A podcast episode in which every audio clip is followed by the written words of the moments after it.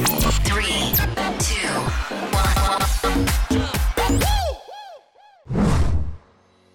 Welcome to Life Molding Nuggets with Abraham Owoseni, your daily inspirational boost to mold minds and achieve life goals. Close to a decade, Abraham Owoseni has been molding minds and raising young people to live purposefully, building capacity in all spheres of life. He is a sought after transformational speaker, high impact educator, life skills expert, corporate trainer, life and career coach, veritable author, and youth development practitioner. Stay tuned in to today's episode of Life Molding Nuggets with Abraham Owoseni.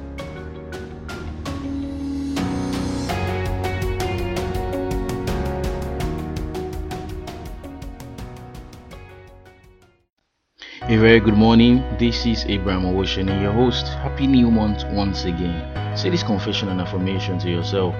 It is a great month for me. I am favored in all I do this month. My path is favored. My moves are favored. I hear and I share only good reports and good news. This is my month of celebration and laughter. Congratulations. I started sharing with you life molding nuggets on personal leadership, and yesterday I shared with you on how to lead right as a form of setting the right foundation for leadership. In today's episode, I'll be sharing on the nugget I've captioned the essence of leadership. The essence of leadership. It's no news again that when the purpose of a thing is not known, abuse becomes inevitable. This is the same with leadership. The question is why leadership? Why should I be a leader? What is really the essence of leadership? In the words of John Maxwell, everything rises and falls on leadership. Everything. Your productivity lies on leadership. Your return on investment lies on leadership. Your personal effectiveness lies on leadership. Everything rises and falls on leadership. Now, when you narrow this down into other areas of life, you will see further the essence of leadership. The growth of a nation is primarily a reflection of the leadership. And by this, I'm not referring alone to the nation's cabinet, but the citizens that makes up the nation. You and I, we are leaders. Again, look at your family. The effective running of your home is a reflection of the leaders in that home, the husband and the wife. How about companies and corporations? Growth and output is an expression of the leadership, the quality of the workforce in such an organization.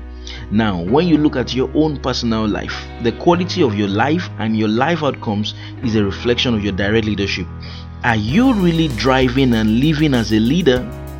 I have shared all of these so as to summarize to let you know that first, you need leadership so you can live with direction. Someone once said, A leader cannot lead until he knows where he is going. The leadership journey therefore starts when you discover a budding vision wherein you build capacity in. Without vision, you can't know the way, not to talk of going the way or showing the way. Secondly, you need leadership to solve problems. There are problems in the world today because there are leaders who can rise to solve them. In the words of Arnold Glasgow, he said, One of the tests of leadership is the ability to recognize a problem before it becomes an emergency. Leadership is about problem solving.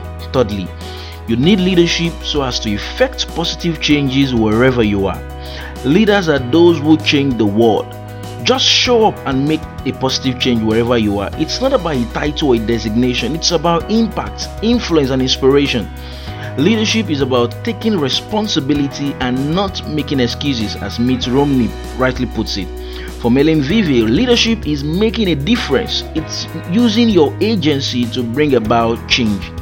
I want you to remember this as the essence of leadership in your journey of leadership. And I want to thank you again for tuning in today. Don't miss tomorrow's episode and the balance of episode this month on personal leadership till I come your way again tomorrow. Keep having a great day.